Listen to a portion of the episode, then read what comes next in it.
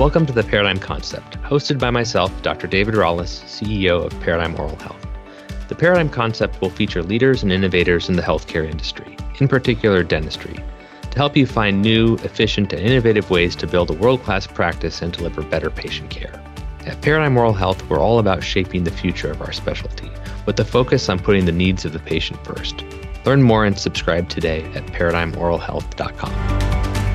Hi, this is David Rallis, CEO of Paradigm Oral Health. Today I'm joined by Amir Aghdaei, who's CEO of Envista, which is a global enterprise made up of innovative dental companies that help dental professionals every step of the way. I've been very fortunate to get to know Amir over the past couple of years, and I will say he's maybe the most responsive person I've ever come across, and a super hard worker. So I've been impressed by the time I've got to spend with him. So I've used these discussions to kind of learn what's made individuals great or made businesses successful, and you know clearly he's had a ton of success in his career in building Envista. So I'd like to talk to you about today is, is sort of just some categories. First, a little bit about your background, what's gotten you to the point of success that you're at today. Learn a little more about your company and how you think about the future. And then lastly, just how you see the future of dentistry, what will shape patient experience and improve outcomes and inefficiencies. So if that sounds like a reasonable plan, I'll get started with a couple questions. Yeah, please. All right. Well, thank you, Amir. First thank off, you. obviously, you lead a large, diversified global publicly traded company. Can you talk a little bit about the company just so everyone can kind of get your perspective on where you're coming from? Yeah, so Danaher is formed about probably 40 years ago by two brothers. And what they did, the premise on Danaher was let's start identifying markets that they were fragmented and had significant opportunity for consolidation and growth and really have a tremendous amount of runway. So they started identifying various markets and within those markets, they bought marquee brands that mostly they were founders companies that had really good product, good reputation. And what Dana used to do, just buy those and improve them through continuous improvement and not uh, the know-how around Danaher business system and get them better and better operating and then use cash to just keep adding to it and then building this large platform. In 2005, we got into the dental industry over a 10 year time period. We bought about 30 different companies implant companies such Nobel, Implant Direct, ABT, Ormco, KaVo, and many other companies. So we bought all of these and brought them together by 2015 when we had a term in Danaher. It was called voluntold. When I was voluntold to go run dental, I had been with Danaher for quite some time. So I've done a bunch of other things. And the idea was that the time has come for us to start taking a broader view, 10 year horizon and trying to figure out how does the industry taking shape and how we can kind of pull this together. So we started consolidating. We started to try to see what is the synergy amongst various pieces. And by 2018, it became very apparent that we needed to deploy a whole lot of capital back into the business to stay ahead of the industry. By then, Danaher had moved to more of a life science diagnostics company, had a spun off a bunch of different businesses Tektronix communication piece, which I did, various part of that, as well as Fortive, which was an industrial tool company. So we decided that the best way for dental to continue to progress is to come out of Danaher. So in 2019, we formed a company named Envista, publicly traded. September of 2019, we're almost coming to about a four year we brought all of those businesses outside and we formed Envista, and we have been in the public domain for the past four years. That's a little bit of a history behind it. But what is Envista? It has four businesses.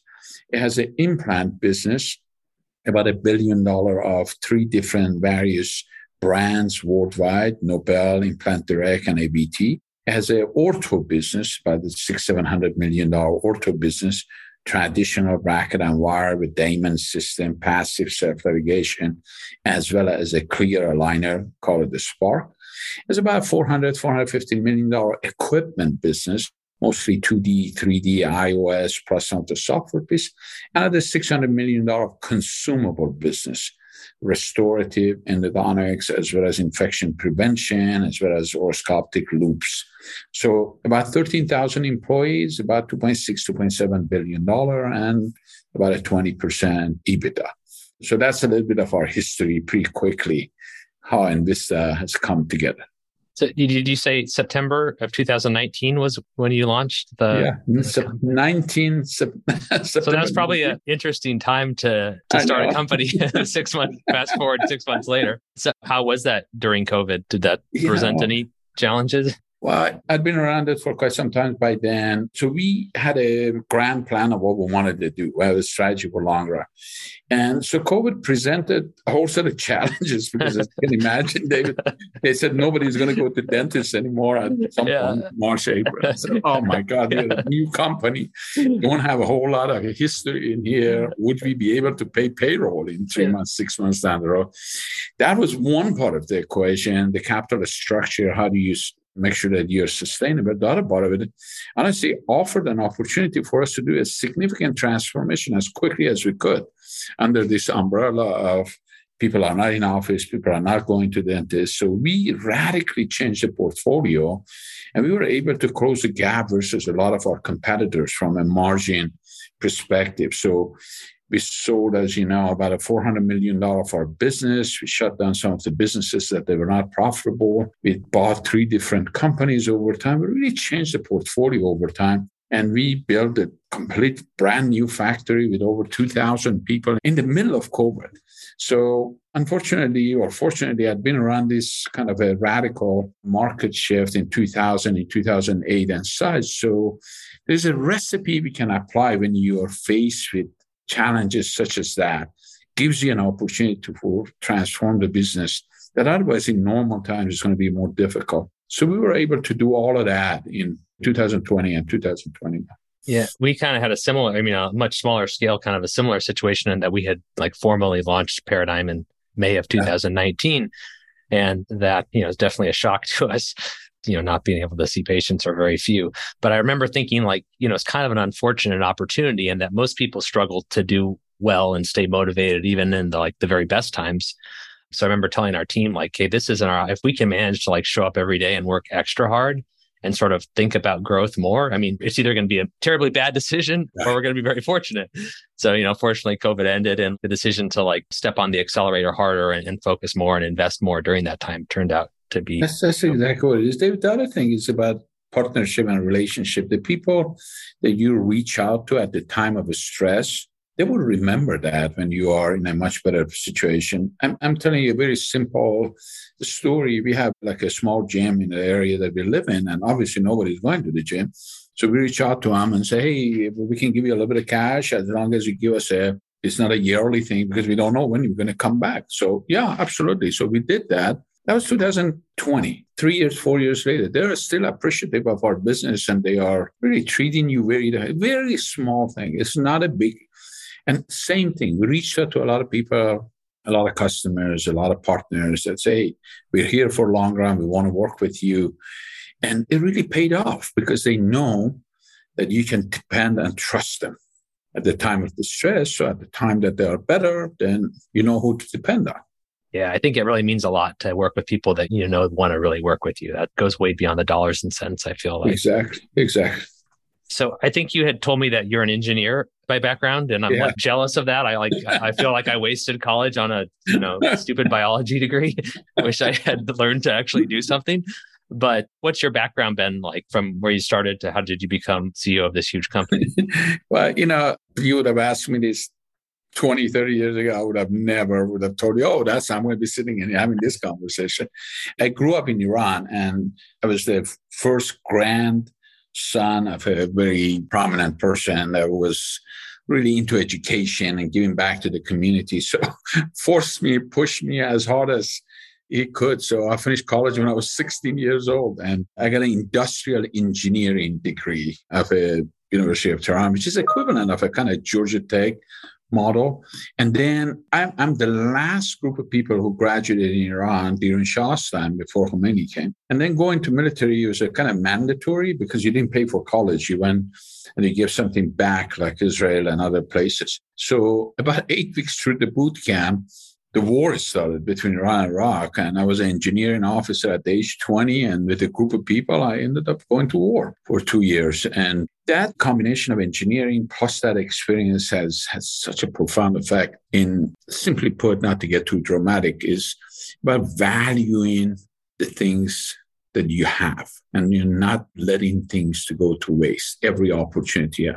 so by the time i got here in 1982 i felt like i've been given a second chance to have an opportunity to kind of build something different. So i went to school i got my applied mathematics degree computer science degree while working full time and doing that. I got ta I was since I was really good in math, I was teaching and IBM came to school, hired us as an intern, and then Hewlett Packard offered kind of a position.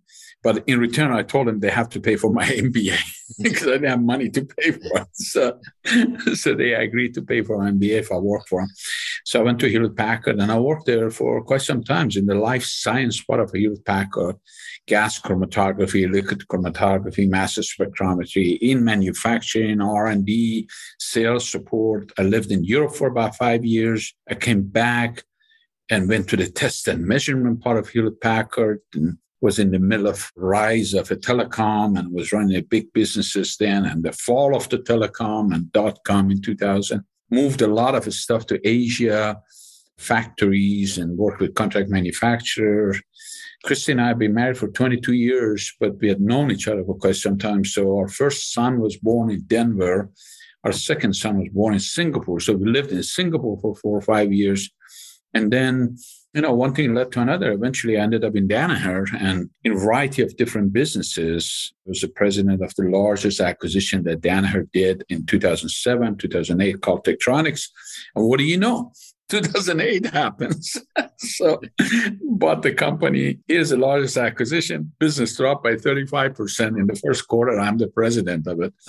so I don't know. Unfortunately, every time I've shown up, something has been a challenge, but we have made good with it. We bought seven companies in a period of like two years and improved margin by about a thousand basis point. And one thing led to another. I managed different businesses. I was the president of Danaher Russia in 2012 to 2014 during the Crimea crisis and when Russia first annexed Crimea, managed a whole lot of innovation stuff inside Danaher, and managed the communication business. So simply put, David, wherever was, there was a opportunity or a problem, they, they, they voluntold you. they voluntold me. So when I came Dental in 2015, I really didn't know anything about the industry. I came in the fresh set of eyes, tried to take a look at it to see what the trends are, what the opportunities, and kind of one thing led to another. And unfortunately, every time, or fortunately, every time I made a recommendation that we should do this, I said, okay, good recommendation, go do it. So so, be careful what you recommend. no good deed goes unpunished. So a lot of that, been very fortunate. I've always focused on what I can control and do, try to be truthful and honest and be a role model. You know, humble beginning, humble background, and try to give something back. A lot of people has helped me. I'm trying to do the same thing. And it has worked out. You know, just ended up launching this company and trying to make a difference in people. We got 13,000 employees, make a difference in their lives, hopefully make a difference in what you do and how you treat patients and create value for our shareholders in the process. That's what mm-hmm. it's, it's simple. It's really not that complicated. More difficult to execute it, but the priorities and what we want to do is not that really that complicated one of the things, you know, trying to draw some corollaries, you know, that all of us as surgeons in our group, you know, I think we have pretty hectic schedules trying to move from room to room and not keep people right. waiting and still have to get home at the end of the day and all these things. I've noticed that you you're super proactive and respond and seem to be extremely organized. And I remember you telling me at one point that you I may be wrong, but I think you had said that you quit driving or limited your driving so that you could have less downtime and be just more productive and efficient. Yeah. And I think as surgeons, we're always like trying to think about like how can we sort of reach that next level of yeah. of exceptional efficiency. So, what are kind of your advice to optimize your time? Because it's probably your you know biggest well, commodity. Outside the behavioral thing, which I, and my wife says I'm a pain in the ass on everything. everything got to be in the same place. Put that aside, which is yeah. characteristics. You know, I think that the most valuable thing that I have, all of us have, is time. And I take a look at it and say, okay, how much my time worth?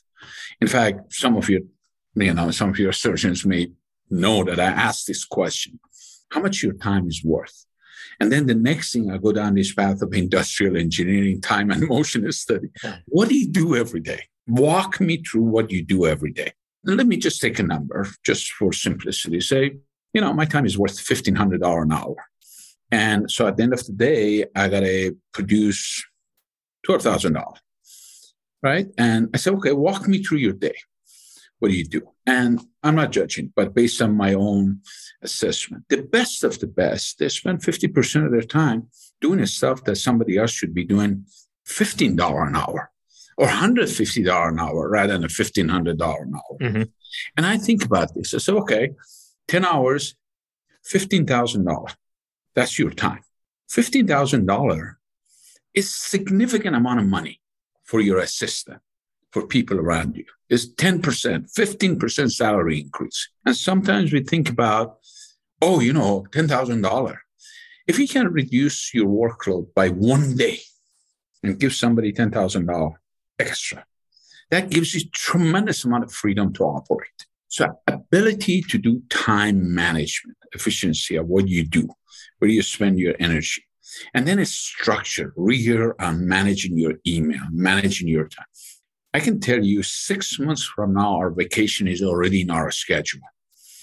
I tell you, you know, about three months in advance where I'm going to be in any place, what meetings I plan. So it takes a little bit of a rigor. I spend half an hour with my assistant every week, take a look at the rolling three months, planning those in advance and try to kind of don't do the things that I don't have to be involved and somebody else can do it. Maybe I got to spend a little bit of time right up front to teach him and help him and coach him. And no, I don't have to do it. They do it. They may not do it as good as you do, but it's done. And I'll put my energy around things that I can have the most value that nobody else can do. That it's just a very simple methodology. I try to teach people, talk about it. Some people are having a really hard time.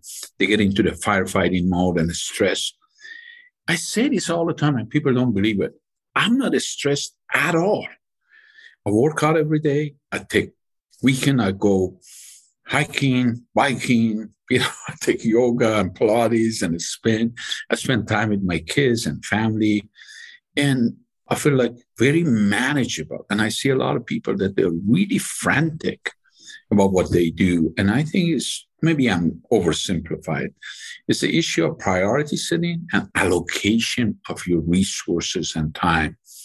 And then it brings us back to digitization plays such an important role in here in taking waste out of the system, out of your day-to-day basis. So hopefully that's a little bit of a framing in there. yeah. No, as I've got to work with and get to observe, you know, hundreds of different surgeons over the past four or five years, I've definitely noticed those that seem to have, you know, maybe even certainly the most efficiency, most productivity, but probably even the most satisfaction and the most patient satisfaction and best outcomes are the people that really kind of learn to leverage their team and train the people around them and be proactive and not Absolutely. trying to do absolutely everything themselves because you, you, it's just an, an uphill battle that you're never going to win. You're never going to win. Well, to kind of change gears a little bit along, you say digitization and things, you get to see obviously tons of different technologies. What are the areas of dentistry that really excite you the most about the future? You know, I started in a very simple things. It's about, I would say, those that I've seen to be extremely successful, they do a really nice job on segmentation who are the target customers, who are the target patient, who are the one the target support the staff that they need to do. And then create this self-service model. And you, you guys know this a lot better than we do, having recruitment challenges and all that. The more you can create self-service model, the more productive it is, the more you can put the control in the hand of patients. And you say, well, what the example of it? Example, time management just let people take a look at schedule their themselves, invoicing, hand that back to them in order for them to do. They like to do that a lot more than asking a bunch of questions, going back and forth. Let me just give you one example. I'll come back to it. It was in Prague. Prague is one of our major centers, and we get like 1,500, 2,000 calls a day. And I asked people, what are these calls? 40% of these calls are order management.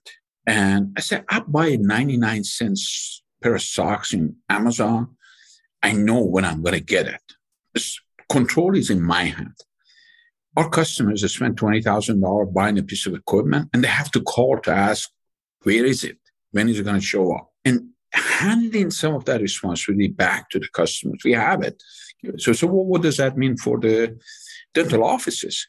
Wherever I have seen that take place, tools such as dental monitoring, scheduling on time, things like that. It really brings tremendous amount of productivity, but also customer satisfaction.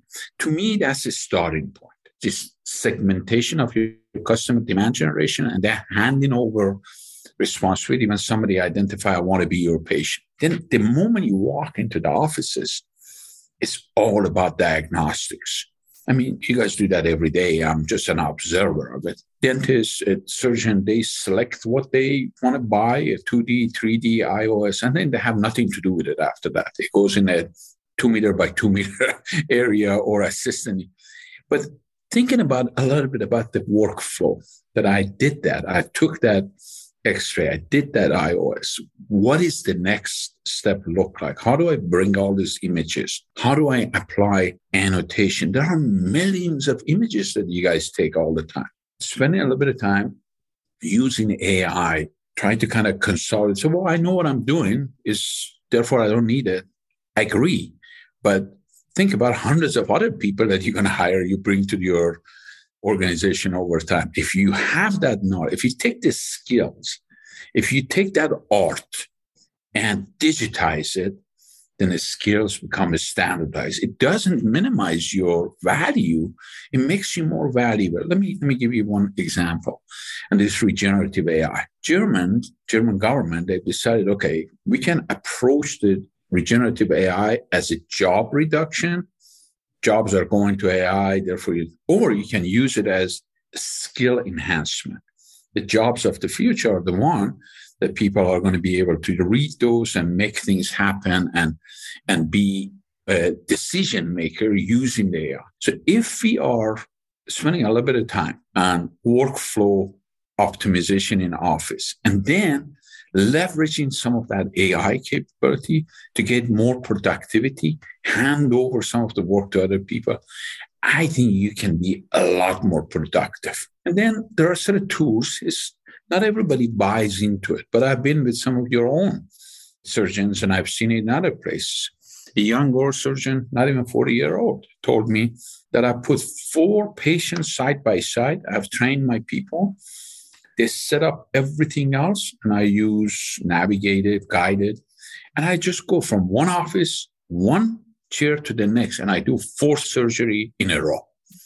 Staff is really happy because they feel like oh, they play a much bigger role. I know what I'm doing. I can replicate that model. AI, robotic, guided, and then I think 3D printing offers tremendous amount of potential in the long run to begin with, if we can print a barrier, if we can print a temporary crown, not send it to lab, and sometimes in the future, with the material become more robust, being able to do that same day, place it right there. And if you don't start waiting for perfect answer to come true, you're always going to be behind. So the balance of do I want to interrupt what I do to apply the technology versus continue doing what I'm doing until it's perfect, something that you guys got to figure out for yourself.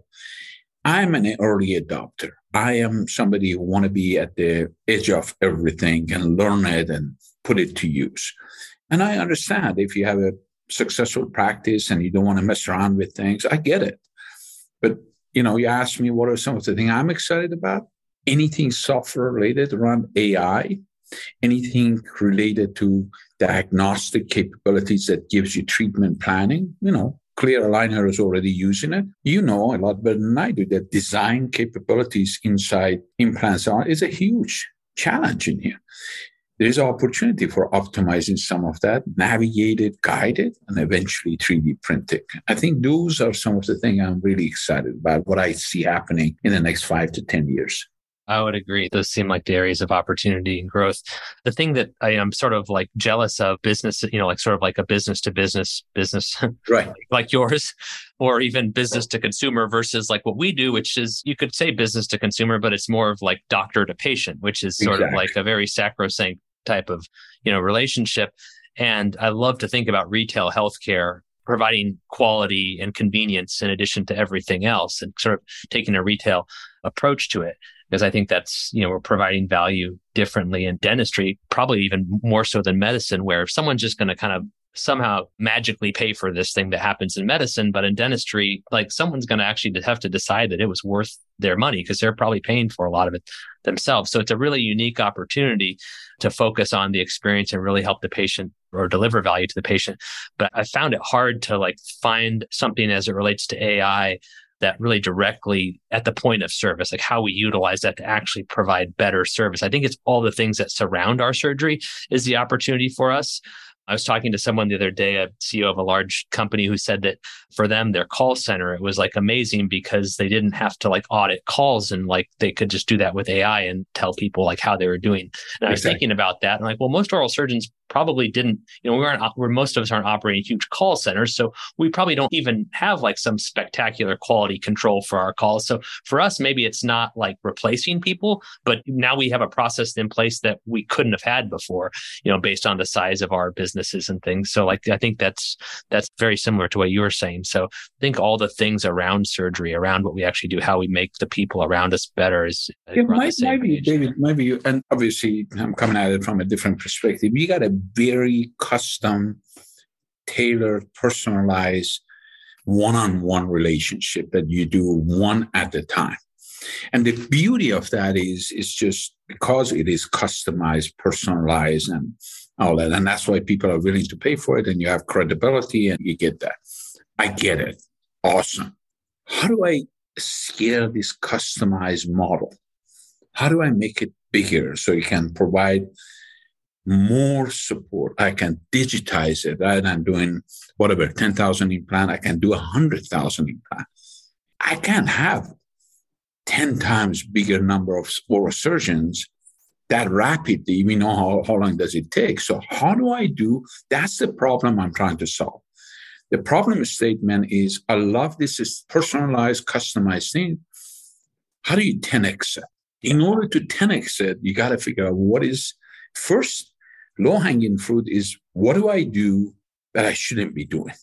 And there is possibilities for somebody else to do it or take the waste out of the system. We have a process we call value stream mapping. You take a look at any account receivable, account payable, IT things.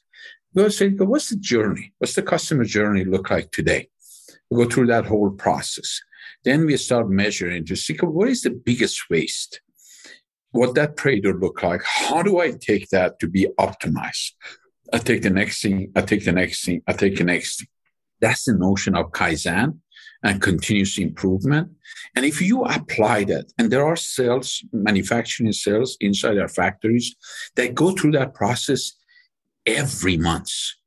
They look at it, improve it. They put the QDIP, uh, the quality delivery, inventory, productivity board up, take a look at it huddle up every day. Next day, next day, next month, they improve it. It takes 15 minutes of huddle up every morning. And I've seen this in some of the dental offices 15 minutes with a specific set of measures. You huddle up, you decide what works yesterday, what was the biggest waste, you identify it, you improve it, you come back at it again, you come back at it again, and you optimize it, optimize it, optimize it until you get the end. I want to see more patient. I don't want to lose that personal relationship. I don't want to change the model that has made me successful. I want to be more productive. Easy for you to say. We're doing it every day. Yeah. Doing it every aspect of our business. And i love to be able to come to an office, to one of your offices, to spend a day, to go through that process with one of you, to figure out, okay, what's the next day look like? Where do we? It requires a little bit of upfront work, similar to what we talked about, training a staff, doing that to get more of it. And he said, "Well, I'm already too busy. I can't do that." Then, okay, but that's how we, yeah. you know. He said, "What what makes Danaher successful? What are some of the companies?" It's not like we got incredible product that nobody else has. It's not like we got millions of the TikTok followers that they're paying us yeah. for. It's uh, improving things every day. The yeah. things that everybody else is doing. Gross margin, account receivable, inventory, account payable. That's how you improve the margin and EBITDA and growth. Well, I always tell my team if this is as good as it gets, like that's great, but just don't tell me because I don't want to come back tomorrow if we can't get any better than this. Like it's what makes it fun. And you guys have done that, by the way. I, I can I can see it. I'm watching it. You're doing it. Well, we certainly try hard. I don't think there's ever been a day where I couldn't have done more surgery or didn't want to do more. So I mean, certainly had some very very hard surgery days, but I don't think I've never like reached my capacity, or nor have probably most surgeons. And, you know, I think we're just kind of wired to want to do more surgery. It's, it's fun to do. Yeah. And I think implants, you know, become pretty addictive. It's a fun procedure to do. It's rewarding to see the results people get. And there's so much need for it. So it's like, how do we do it in a cost effective way? I mean, how can we bring down the cost so that it's available to more patients? And, and maybe it's not even about cost so much, but, you know, certainly would be a nice thing to be able to do for society. But I think you had mentioned at one point that and correct me if I'm wrong, but I think there's about 5 million implants placed in the US annually, and that there's a potential that, you know, if people were treatment planning what would be in the best interest of patients and the care was available, not even if the economy changed dramatically or everybody won the lottery, but just if people were getting the treatment planned and the care was being delivered, that there'd be about a 10 times opportunity right. for more implants. Is that is that accurate? Yeah. So let me give you some specific numbers. So these are, oh I'm not going to sign and put it in the okay, but yeah, I can yeah. give you some numbers. In 2012, 13 million people worldwide they receive an ortho treatment. Half a million people, they got a clear aligner. In 2022, 16 million people, they got an ortho treatment, and four to four and a half million people, they got a clear aligner. In 2012, this spending insurance, government, out of pocket in that space was $45 billion. In 2022, that spending was $70 billion. $25 billion additional spending because of digitization, because of iOS, because of GPs doing clear aligners, and because of orthodontists, they're doing more cases. Let me uh-huh. take you to the implant space. In 2012, 7 million implants were placed, 90 million three unit bridges, 25 million dentures. You all know three unit bridges, five years, seven years, 10 years. Insurance and all those other stuff send you down that path. Bring us to 2012. 14 million implants placed worldwide, 14, 15 million implants worldwide. Three unit bridges, 100 million. You know, the dentures, 30 million. Spending has gone from about an $80 billion to about 120 billion total spending on all of them. Okay, I'm going to take a step back. So, what would it take to get that 16, 17 million implant to be 35, 40 million? What would it take on the United States to get that four or five to be 30 or 40 million? That 10x. I constantly mm-hmm. think about that 10x. A few things need to happen. We're going to take some of those three unit bridges and change it to implant. Because it makes no sense. It costs the same amount of money. It's not repeatable. You got to come back at it. We got to get some of the dentures to do full arch restoration. So what is $25,000 versus $2,000? Yes, but there are a whole set of other things that you can do to make that transformation happen. To me, dentistry is limited for three reasons skill, cost, pain. If you can innovate around those three areas to bring it down, it is not the supplier. I'm not trying to pitch for investor. If you charge $30,000, $25,000 for four arch, we get less than 10% of it. We get less than 5%. Where is the cost? Where is the rest of that cost? Chair time, repeat. Well, let's take some of that cost out. Let's try to see what you can do. I'm not suggesting you reduce your prices. I'm suggesting that you do a lot more of it. You do a lot more of that through that discussion that we had on the digitization, cost management, waste management. I think the possibility on implant in the United States is untapped and has tremendous amount of potential. And I think the change is not going to come because you have a lot of GPs to place one, two, five implant. It's oral surgeon, the people who are placing 100, 200, 300, do a thousand, two thousand, three thousand, because majority of it is in that space anyway. So I, kind of used to think about that too, that, you know, it's sort of like someone going from 100 to 200 But I've started to realize it's kind of harder for someone to go to 100 to 200 than for someone who does a thousand to go to 1200 or even yeah. 1400. So I, I kind of like the idea of leaning into like really high performers. And that might be where you have even more opportunity, or better yet, you get the person who does 100 to do a thousand and then to do 1400. But sometimes it's the people that really have things dialed in that can almost flex further. So I look at the technology adoption. Who normally adopt technology? Two group of people. Newcomers that they don't know anything, they want to get fast and and then experience people, the people who see the value of it.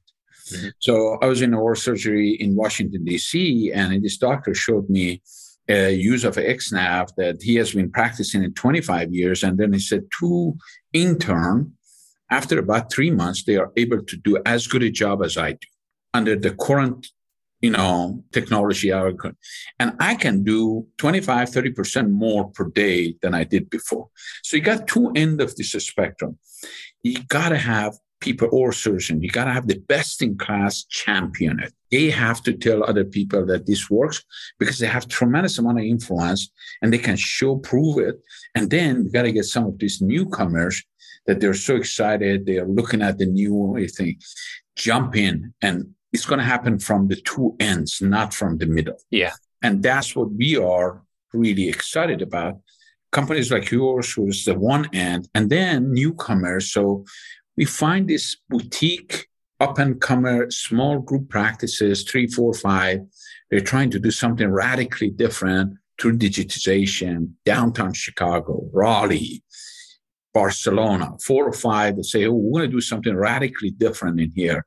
And they use digital capabilities to compete with big DSOs or others. And I think that's where the trend and the change is going to come in place. Yeah, that makes a lot of sense. One more topic around, I guess, technology in some regards. You know, the last four or five years, I've sort of spent a lot of my time around data and predictive analytics. Right. And you, know, you just talked a lot about a lot of different numbers, and I'm sure you've got a ton of data in your mind. How do you use data in your company, and you know, how would you suggest from yeah. a you know doctor perspective how we should be thinking about using data in the future or in yeah. dentistry more broadly? This is a little bit of a Danaher, and we have, you know, it's not being disrespectful, but in a day to day, anybody who started offering me opinion, you have an opinion, I have my opinion. My opinion is more important. Therefore, I'm going to buy my opinion. So just give me facts, give me data, give me yeah. penetration, give me concentration, give me segmentation, give me.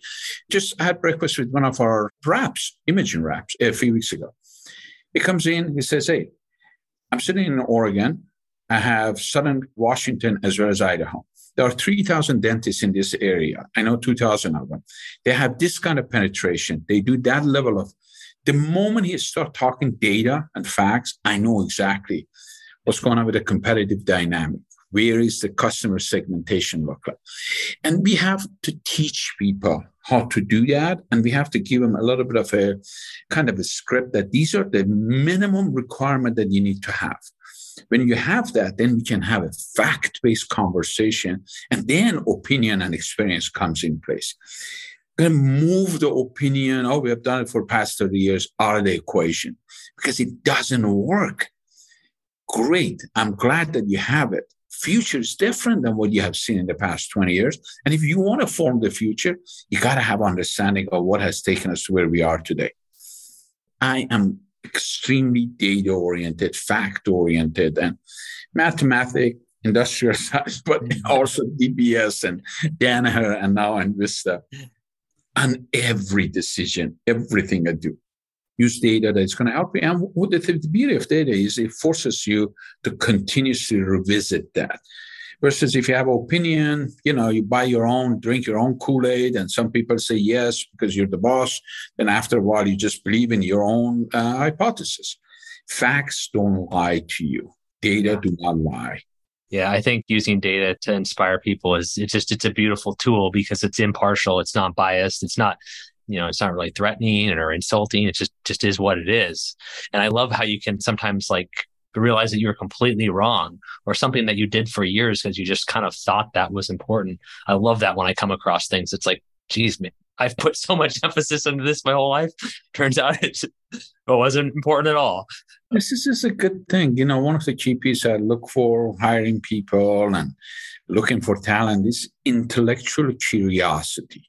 And, you know, how do you satisfy that curiosity is with constantly observing, learning, improving your assessment of the environment. You're not stuck in a place. You're not stuck. That's the way we do things. Uh, in this environment, you know, you got to be constantly in an evolution and change perspective. And people say, oh, change is difficult. Change is life. It's not difficult. It is life is equal change. And if you master it, if you know how to manage that to go forward, then hey, you have a much better quality of life. Simply put, that's what it is. I think like as business leaders or people thinking to invest, you sort of have to think about, you know, get comfortable with data is is actually kind of expensive because you know the people that are experts in this area are not cheap to employ and how you set up your practice management software and common data sources and all these things, they are definitely a real investment that don't really immediately pay dividends. So you have to be pretty forward thinking, I've noticed, in terms of embracing those investments. So it brings us back to what's the role of a leader? I mean, what's your role in your office, in your business? And use those facts, use the data to improve productivity, get people to win more. Yeah, I love it. Successful. We can do that.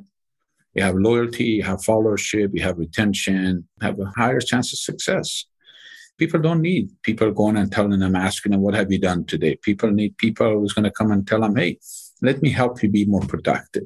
Let me show you what the best practices are other places. My job is to make you successful. If I can do that, I don't have to be concerned about loyalty and where else are you going to go that somebody's going to have your back, teach you, make you better? Yeah, that makes a lot of sense.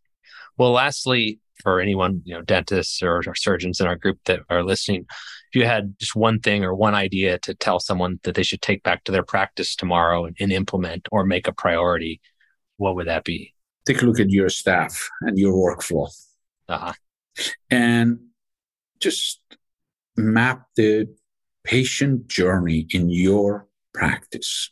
What steps do they go through?